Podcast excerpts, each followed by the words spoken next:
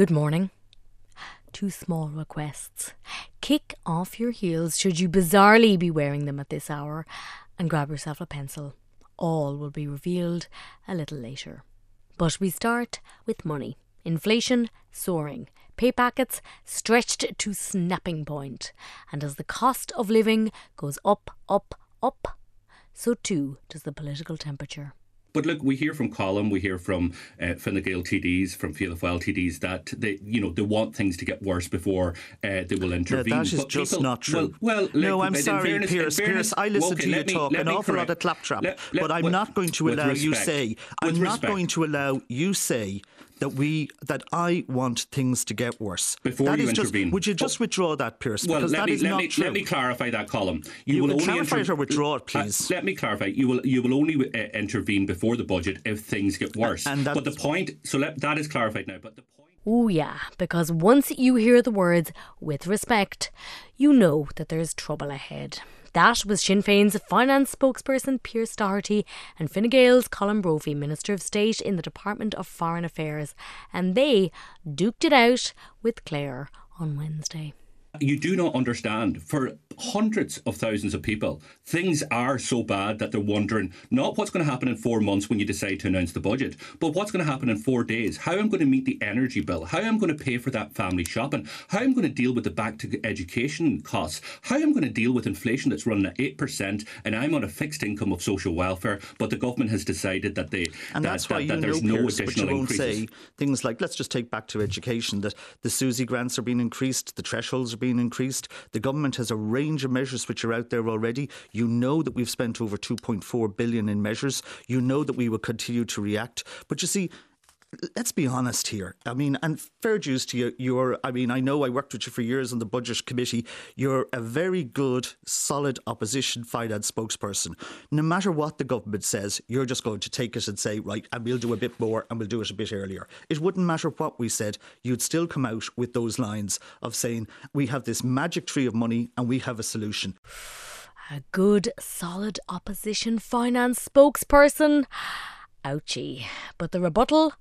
Also ouchie. You have a range of policies around taxation, as you know, in, in the business sector, which I think would be disastrous for a country. Like what, Colm? Like what? Yeah, well, Pearse, we could go into No, the no, whole, like we what? could, we Like could what? go into Because the whole lot of how you would like treat uh, how you would treat the corporate tax rate, how you would well, of course, it changes per week as to how you treat the corporate tax rate. But I mean, That's you nonsense. know, you know damn well. I've heard you. We can quote See, you. We can quote see, you. this we is can the quote you problem, line by line. It's it's not This the problem, Pierce. What the problem is No. is when you get called out about the economic policies of Sinn Féin, which you should be willing to stand over. You know damn well that if they were implemented, the real impact on our economy would be to drive out the multinationals, would be to effectively cause a situation where we were losing employment. And then if we don't have employment at the rates we have it at the moment, we can pay for virtually nothing. See, and Claire, that's the bit you'll Claire, never talk about. If I right, can come back in ahead, here. yeah. See, this is the problem with Colm because the Fine Gael uh, well-resourced attack points on, on Sinn Féin didn't go into that detail for Colm. So when I put it to Colm, what does he mean? He, he, can't answer what, what Uh, policy I uh, have. So let me finish, Colm, with respect. He, he, he mentions corporation tax rate. We don't impro- we don't propose any increase in corporation tax rate. So like it, it's nonsense come from current- Colm. that's your It's- current new one. No, that has been our position for about a quarter, uh, for about uh, 15 years, Colm, right? And everybody knows that, and it can be researched and fact checked or whatever. But the reality is this this is again diversion. There are people listening to this show, and they're probably pulling their hair out at this point in time because they know, as the OECD has said, that this government, what and what they've done so far, has offered them little protection. They're hearing from the central bank, not from Sinn Féin. They're hearing from IFAC. They're hearing from the ESRI that the government has scope to do something now. Now, Colm uh, takes this conversation down by talking about magic money trees.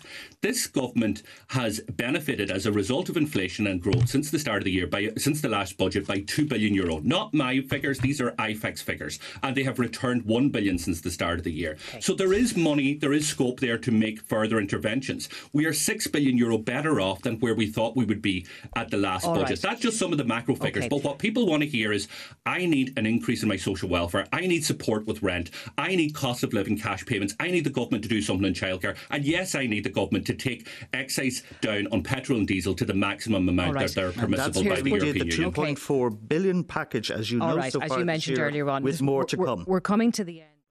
I think we're all coming to the end for that one. Pearse Doherty and Colm Brophy, refereed by Clare. And across the water, strikes across the rail networks, and one trade union leader is causing ructions. The government is saying that they are going to bring in agency workers. My question to you is I'm guessing that your, some of your members will still stay on the picket lines. What will they do if agency workers try to cross those picket lines? Well, we will picket them. What do you think we'll do? We run a picket line and we'll ask them not to go to work. Do you not know how a picket what line works? What do they do anyway? I very much know how a picket line works. I'm much older than I look, uh, Mr. Lynch. Uh, what, will what will picketing involve? Well, you can see what picketing involves. I can't believe this line of questioning. Picketing is standing outside the workplace to try and encourage people who want to go to work not to go to work. What else do you think it involves? His name is Mick Lynch, and he's General Secretary for the National Union of Rail, Maritime and Transport Workers, the RMT. And as Kay Burley on Sky News found out, he's a man to be reckoned with. Media consultant and former Sky News correspondent Enda Brady joined Sarah on Drive Time. Mick Lynch quickly becoming a household name. What do we know about him? Well, he's from an Irish working class London family, Irish background. He used to be an electrician and he's risen very prominently, as you can hear there, you know, very combative manner in terms of dealing with the media. He doesn't pull any punches whatsoever. And I mean, Kay Burley is a tough cookie uh, to get embroiled in an argument with live on TV. And he came out on top. I mean, he, he's a fascinating character. He's gone from having, I would say, zero public profile. I mean, unless you're into unions and who leads which union, and very few people are here, in the space of 24 hours, he's become a household name. He's mm. trending on social media, people wishing each other a, a happy Mick Lynch day. He's everywhere. and I think what Mick Lynch has really benefited from is the fact that no opposition politician in two years has managed to lay as much as a glove on Boris Johnson and his government. There's been a big vacuum in the market here for a straight talker to come along and start landing some punches. And mm. Mick Lynch is the hero. That was Wednesday. But yesterday saw punch land very firmly on Boris Johnson because the Tories are in trouble and all fingers are pointing his way. Not a great morning for Boris Johnson over the cereal in Rwanda, where he's attending a gathering of Commonwealth heads of government. He's presiding over the first double by election loss for any government in 30 years, the biggest defeat in the party's electoral history. And this morning, the Conservative Party chairman, Oliver Dowden, resigned, saying someone must take responsibility. Hmm, well, Mary got the view of Tim Bale, Professor of Politics at Queen Mary University, London. It strikes me that Boris Johnson has just simply lost the sheen that he used to have. Uh, he's no longer the, the Heineken politician that he used to be. And Conservative MPs really have to think if, if he's now more of a, a liability than an asset. From yesterday's Morning Ireland. And yesterday afternoon, the news came through that the US Supreme Court had overturned the 1973 Roe v. Wade ruling that recognised a woman's constitutional right to an abortion. On drive time, Cormac spoke to Rachel Rebouché, law professor and interim dean of Temple University Beasley School of Law in Philadelphia. What's your reaction to the ruling? Um, I, you know, I'm I'm not surprised, but it is still stunning. Um, I was actually uh, having coffee with a friend when it when it came down, and um, I think lots of folks expected for this to be the outcome uh, with the leaked draft, but it's still it's, it's still pretty stunning that um, that Roe v. Wade is overturned. Mm-hmm. Um, uh, and it happened in 1973, so it's about 50 years that people have lived with that ruling one way or another. The ramifications of the Supreme Court ruling are, are swift, aren't they already? They are. I think that you know, uh, 26 states have said that they intend to criminalize abortion when abortion returns to the states, and some of those actions can happen immediately. Um, some some of those laws will take 30 days, may take longer, but in some places, abortion is going to be illegal potentially as of today. Law Professor Rachel Rebouché from Drive Time. Well, after all of that, let's have a change of pace and maybe get our Harry on.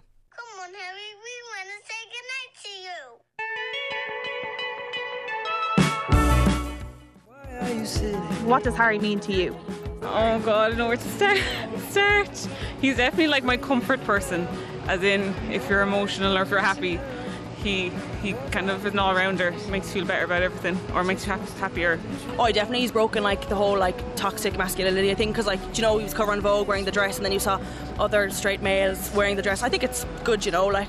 I like it, yeah. And the nail polish, loads of boys wearing nail polish now because it's like he's wearing it, you know. His music just, you know, brings me happiness, and like whenever I hear it, it just makes me feel better if I'm having a bad day. I just think he's a really kind person. he seems like a very genuine person. Oh my god, everything. like my whole year has been built up to this like day and just he just means so much. Like he is such like a light and like the way that like all the fans can be friends and stuff. It's just very comforting.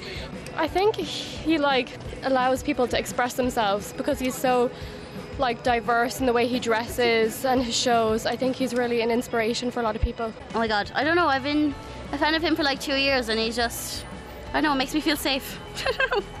he's just a warm hug.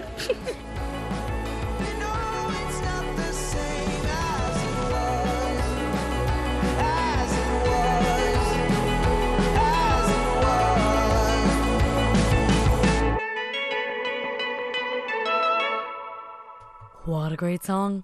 And that Vox Pop was from Ashling, who works on the Ray D'Arcy show. Back in a bit. Welcome back. Humour, humanity, and yes, horror linked two interviews with writers from Northern Ireland on Wednesday. First up, Michelle Gallen talked to Ryan about growing up in this border town. Castlederg at one point was held the notorious title of being the most bombed small town in Europe um, after the Second World War, before the Bosnian War. So it was quite an intense atmosphere. You know, we were a Catholic family growing up in a former parochial house. We there was everything about my childhood when I look back and it just feels really intense. There was a lot of things happening. There was a lot of love, but there was a lot of yeah, there was a lot of fear at times. Yeah, and do you think that follows you? Um, yeah, I, I, I, I definitely find that I'm trying. I, I, as an adult, particularly now in my forties, I've, I've been really trying to work on things like hypervigilance, and perhaps when I'm in a situation, I'm always scanning for the threats. I'm always Still? oh god, yeah. But I'm working on it. I am. But th- that comes directly from your your your childhood, um, uh, being being hypervigilant. Well, you were kind of trained to be hypervigilant. It was something, you know, like m- my dad grew up having, you know, to check things. Um, I, I, I can remember being in school when somebody had. Um, the school had been evacuated because there was a hoax device, Yes. or a device had been strapped to the school gates. And I, I can remember we'd been evacuated and the bomb squad had been called. And I can remember, you know, that you were quite vigilant around that. But then I can remember my dad thinking, I think I recognise that school bag. And I can remember watching my father walk up to what, you know, the British Army were treating as a full on bomb and him realising that just somebody was a bit cross Oh, that no, day and no. had tied a school bag with a few bricks in it to the school gates, maybe to get a few hours off off school. But you know this kind of thing where you're looking at the humour, but you're Yes. also going, is my daddy going to get exploded in front of me? that kind of sense. God, I'm on edge just hearing that story because Yeah. I'm laughing and then I'm worried. yeah. I- that must be the emotion that you you you know that sums up probably that stop go uh, of life as a, as a young person at that the time. push pull between precisely. the kind of humor and the horror and the sort of always that relief of Jesus, well, we got through that again? That's great. And her book Factory Girls features three young women who've just left school and are getting a summer job.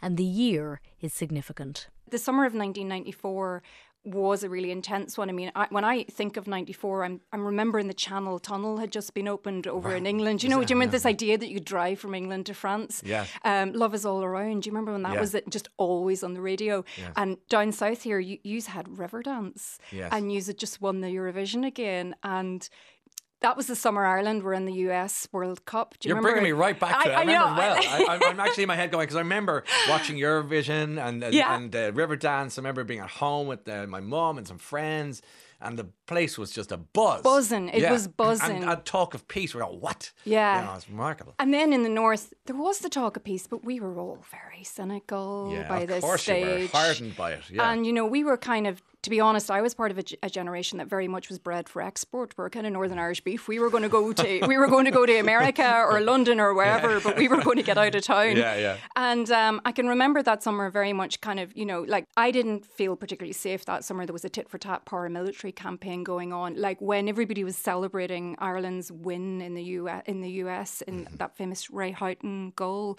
I mean that was the night the Loughinisland attack happened. People were watching the match in the pub. Uh, Shot in the back. It, just horrible, yeah. horrible. Yeah, as you say it. So again, it's that, that that sense of constant contrasts. But despite all this, or maybe because of it, she's still writing about young women who want to have some fun and a good time.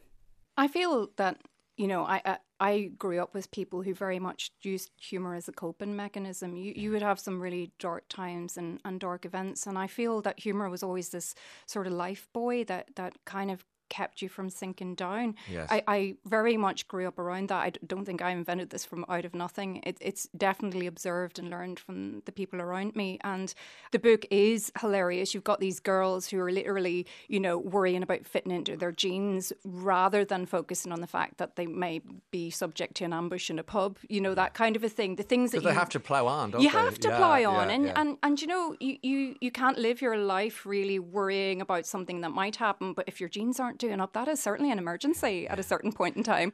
Michelle Gallen with Ryan. And on the same day, similar territory when Derry Girls Lisa McGee spoke to Ray. Humour is one of the great coping mechanisms, isn't it?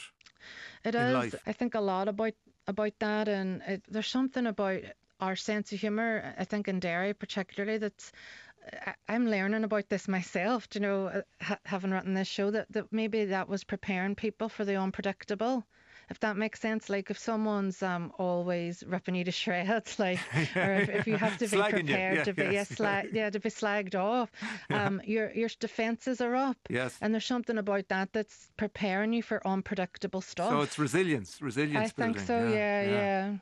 And Ray asked her about an interview she and her mother had recently given to the New Yorker magazine.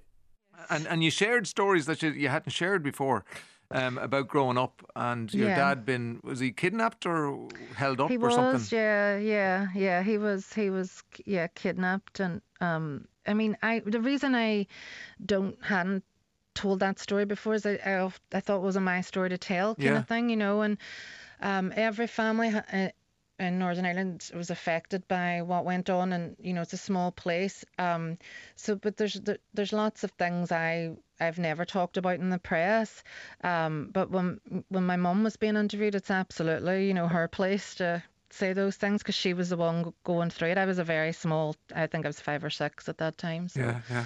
But Yeah. there's but and, and, and again you, you see you knock the you knock the comedy out of anything because you you, you describe in that interview how a house down the road from you uh, was occupied by by the IRA to keep an eye on the British soldiers and, and you you were knocking in to say is Mary or Anne or something coming out Yeah, to play and yeah. they're going go away go away and It was like a comedy sequence that I went yes, up and was told to go away by the mum of the house. And then my mum said, Why did you tell Lisa to go away? And then my grandfather, who was a real tough guy, was going to go in and start. And I think that the mum in that house was like, I was just ready to cry if I had seen another member of your family.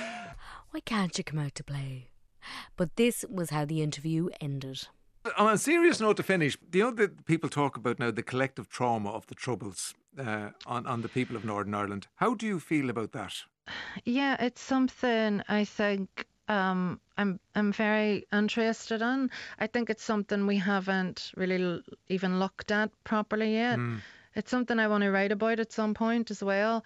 We we were just so focused on stopping it for so Yeah. long that we never even like what what I would call smaller things, which aren't small at all.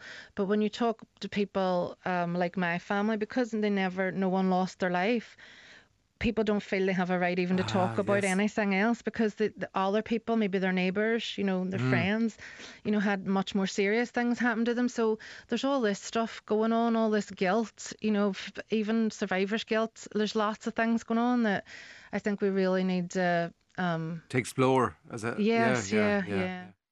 Derry Girls writer Lisa McGee with Ray. On Sunday, Miriam chatted to Owen MacCraith to mark 30 years of Make a Wish Ireland, the charity that tries to make lives better for children with life threatening illness.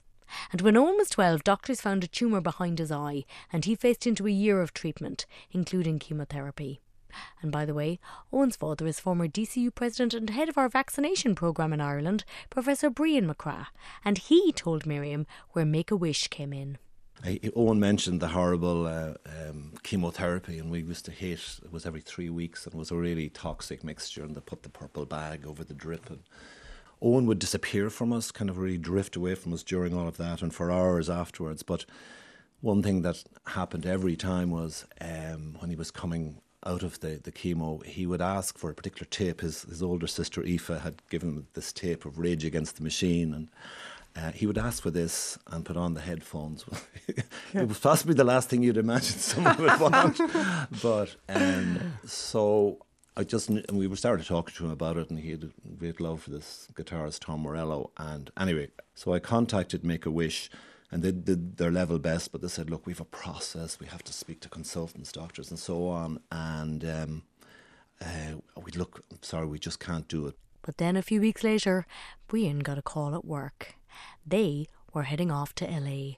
Just one random day, came home from school, and you came home and said, Tom Morello wants us to come over and meet him. and I was just like, this is insane that this is happening. Yeah, lots It of tears that night, I Yeah, have to say. Yeah, Yeah. yeah, because it was just like I didn't think it was ever going to happen. And when they say make a wish, they don't lie. This was an extraordinary day, and it started with a limo to the recording studio. They had up on stage all the band's instruments and everything, and he was up on the stage. We opened the door, and he just jumped straight down, came over, and gave us all a hug. We chatted briefly, and then he said, "Owen, come on up on stage." And we just both got two of his guitars and just started playing all, all his songs for ages. And I had been playing his songs loads, so I was pretty good at it. So we could play for ages. And um, my the family all were all sitting there on the couch watching us play all his famous songs. And then he said, "Come on now, we're we've a few stops to make." Again, we didn't know what was what was happening next, so we hopped in the car with him and went down Sunset Boulevard to this uh, vegan cafe. And we walked in, and straight away I clocked it. I could see there at one of the dining tables was the full band of the Red Hot Chili Peppers and Rick Rubin, their producer. Uh, so we got photos with them, hung out with them a bit. And then Tom was like, come on out, we're on the clock, back in the car. Um, took us to another studio. Slash from Guns N' Roses was recording an album with his new band. So I like chatted to him for a while. Then we hopped in the car again to another studio, and in this this time, System of a Down were in that one, um, practicing for their upcoming tour.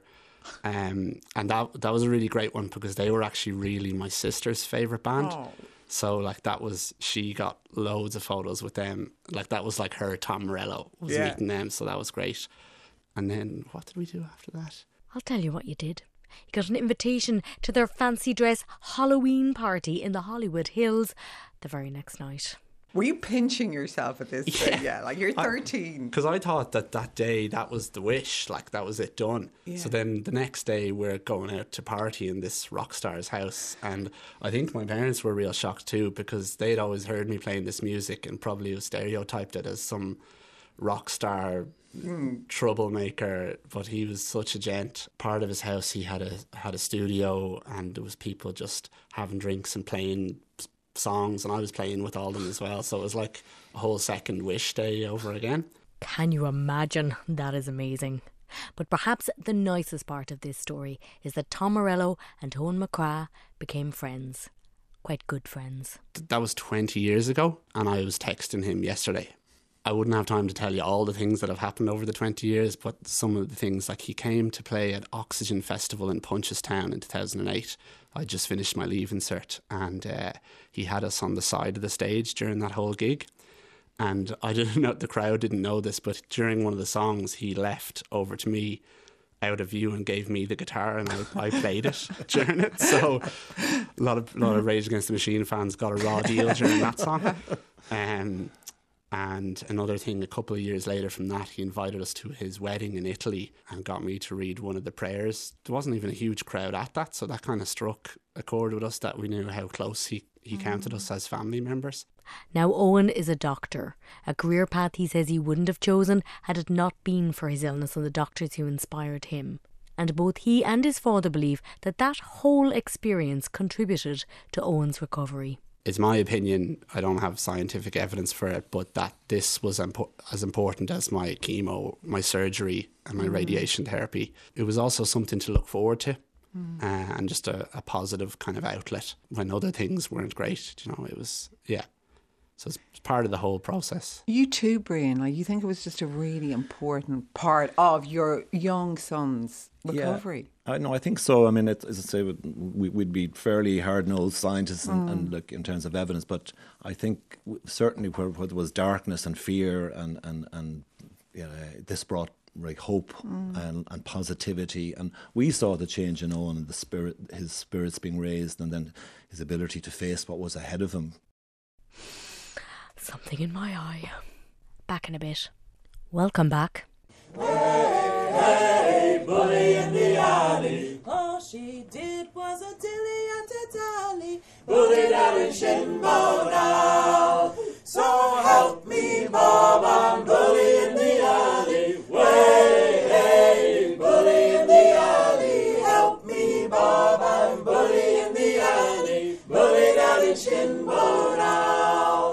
Merfolk recorded at Fastnet Sea Shanty Festival in Ballydehob, County Cork, from Seascapes last night, bringing us to hot mess and rising sea levels. NUI Maynooth's Professor Peter Thorne is a leading climate scientist, and on May 9th, he went to government buildings to give a presentation to our politicians and policymakers about how our climate crisis is going to change our lives. And he gave Philip Boucher Hayes just a flavour of what he told them. Sadly, there are some things that we do not stabilize quickly. There are things that respond over centuries. There are slow motion aspects of climate change that we have set in motion. We have no way of stopping that will carry on for centuries to millennia hence. And sea level rise is the biggest of those. And at this point, he hit them with a map of Dublin under the five metres of sea level rise that is coming, regardless of what we do or don't do.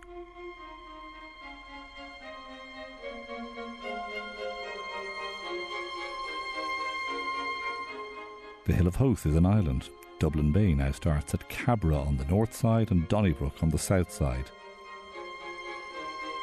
Malahide, Portmarnock, Sutton, Clontarf, Ringsend, Ballsbridge, Blackrock, Monkstown, Dún Laoghaire, and Sandy Cove will all be gone. The River Liffey will now be hundreds of metres wide. All of the docklands has disappeared. There is no such thing as North Bull Island any longer. Uh, water has come all the way up past the Guinness factory, um, past Phoenix Park. So it's a very different Dublin that you would look look at, and if you looked at other cities in Ireland, it would be much the same. Well, that is one to stop you in your tracks. And another sobering reminder of just how precarious our existence is came from Dr. Shane Bergin, who came into Clare. Now, he was talking about dinosaurs and the asteroid that hit the Earth. And as with so much of life, it's all about timing. This asteroid, which is 14 kilometres in diameter, that's the distance from the GPO to Dún Laoghaire. Mhm. It smacked into the Earth in the Gulf of Mexico in a shallow sea in the Yucatan Peninsula. Now, um, research published recently from the University of Texas said if it had hit just a few minutes earlier, then it would have landed in the middle of the Atlantic Ocean and it would have caused less devastation because it would have been more localized. So the um, the dinosaurs in the local area, from tsunamis and whatnot, they would have, have died out, but there wouldn't have been the global catastrophe. So what happened was it hit in the Yucatan Peninsula, a huge amount of dust and activity resulted. There was no sun for a couple of years, so no, no plant life could survive. Everything that ate plants was in trouble, particularly the big things, and everything that ate the plant eaters was in trouble too, particularly again the big things. This is why only little things survived. So if if it had been a more localized event, um, a lot of paleontologists have said that you know, there would have been nothing to knock the dinosaurs off the top spot. But lucky for us, because if the dinosaurs hadn't of ha- hadn't have been extinct, then mammals may not have gotten the chance that they did get. And so you and I mightn't be here talking And today. the chance, the space as well. Absolutely, yeah. So Mm. it, it just you know, it's it's the top dog kind of rules the roost until all of a sudden they're knocked off that position. And staying with the environment.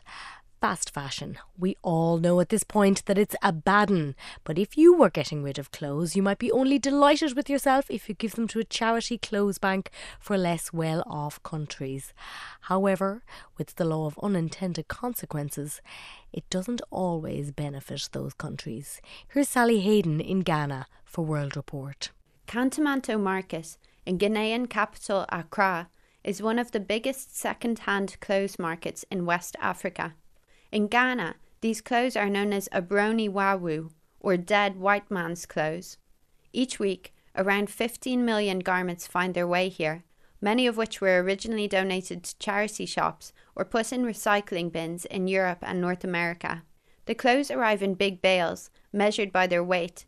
A trader is not allowed look inside until he or she has purchased a bale, and sometimes they get a nasty shock. Around 40% of everything that makes it to Ghana is clearly waste, local activists say. The quality has been getting steadily worse with the rise of fast fashion in the West. It's gambling. The goods have changed, the quality has changed, one trader told me. He has worked in the market for 15 years, like his mother before him. He pays more than 400 euro for each bale of what should be around 300 football jerseys. Some are torn or clearly fake and very poor quality. He can't sell them and throws them away. Chloe Assam, a 29 year old Ghanaian designer, called on Western consumers to stop purchasing new clothes and to try to be sustainable. I think there is a sense that Africans should be grateful with what they can get sometimes with clothes, Assam said.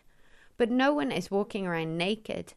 Instead, she calls on buyers in the West to hit a pause button and stop buying clothing that they don't need. Sally Hayden from Ghana, as heard on World Report. On Monday, Ray spoke to Jessie Buckley, and she came into studio to sing along with Bernard Butler. But before they got to all that, Jessie told a story about welcoming a cropper when she was playing Sally Bowles in Cabaret. On the first night, you fell off the stage. Yeah, I did, yeah. so, you- so you literally had to pick yourself up.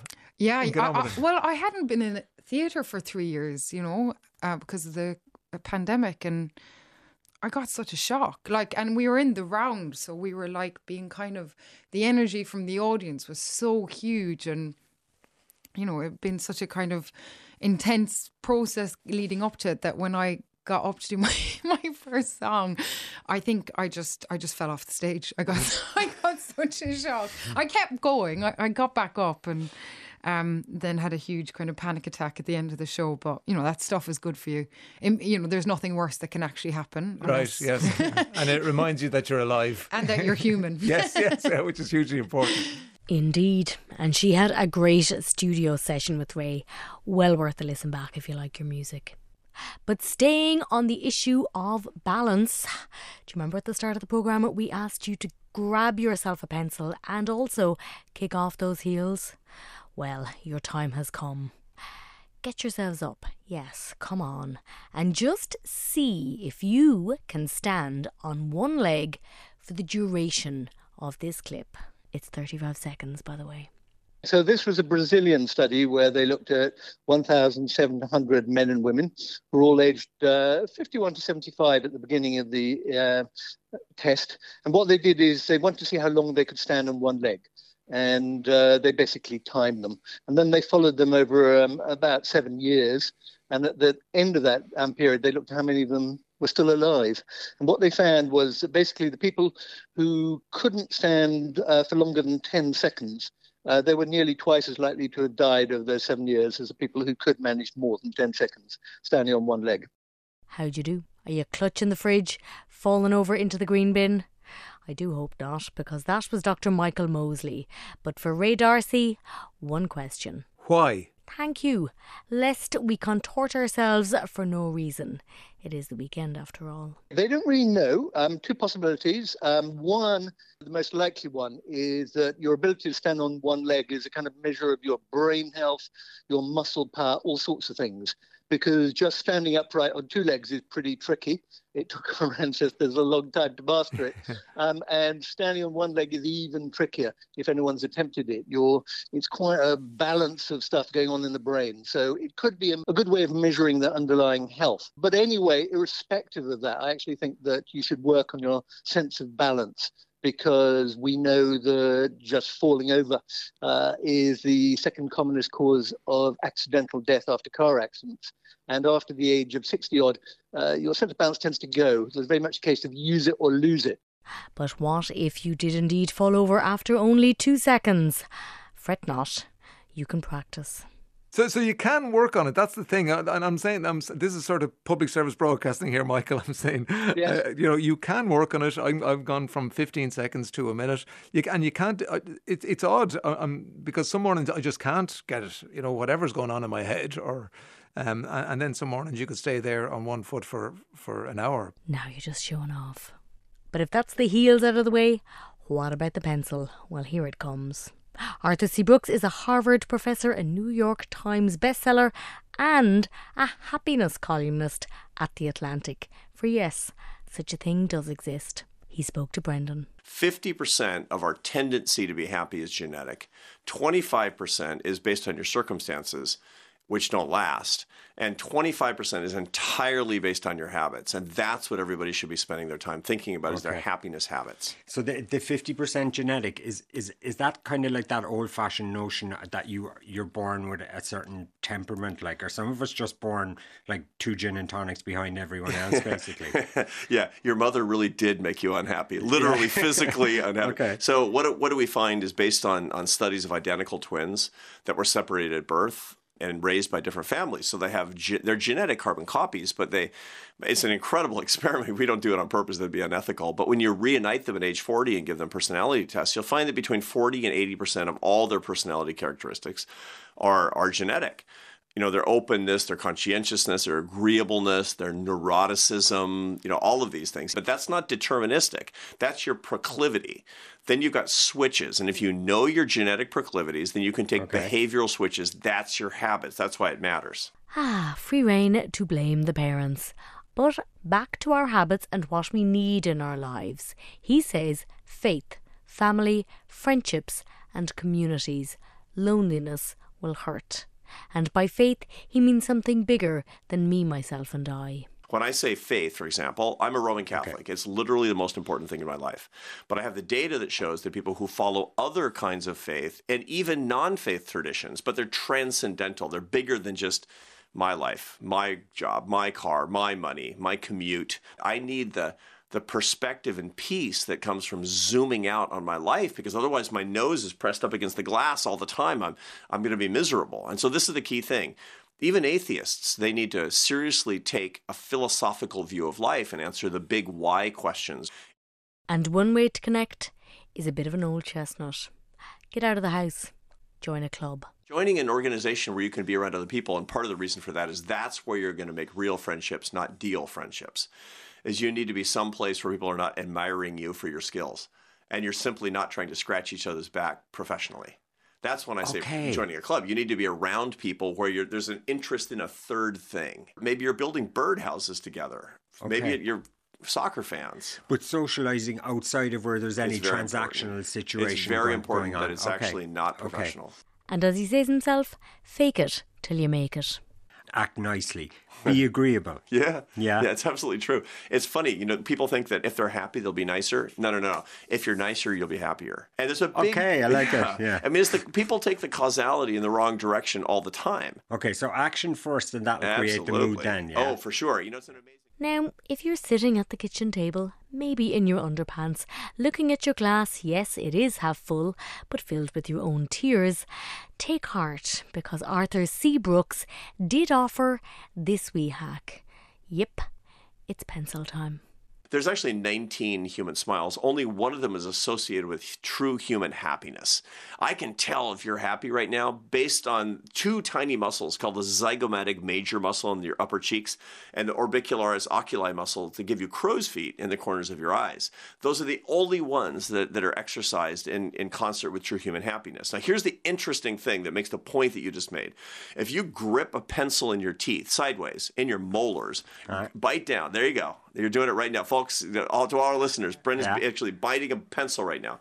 That what's happening is you're involuntarily you're you're exercising the zygomatic major and orbicularis oculi muscles, and if you do that for a I'm couple more seconds, I'm tricking seconds, myself into being happy. Exactly right, because you're running the stimuli in the opposite direction. Okay. Your brain says he's happy for some reason. And there you have it. Just don't drop the pencil. That is it from this week's playback. Thank you for listening. Talk to you next week.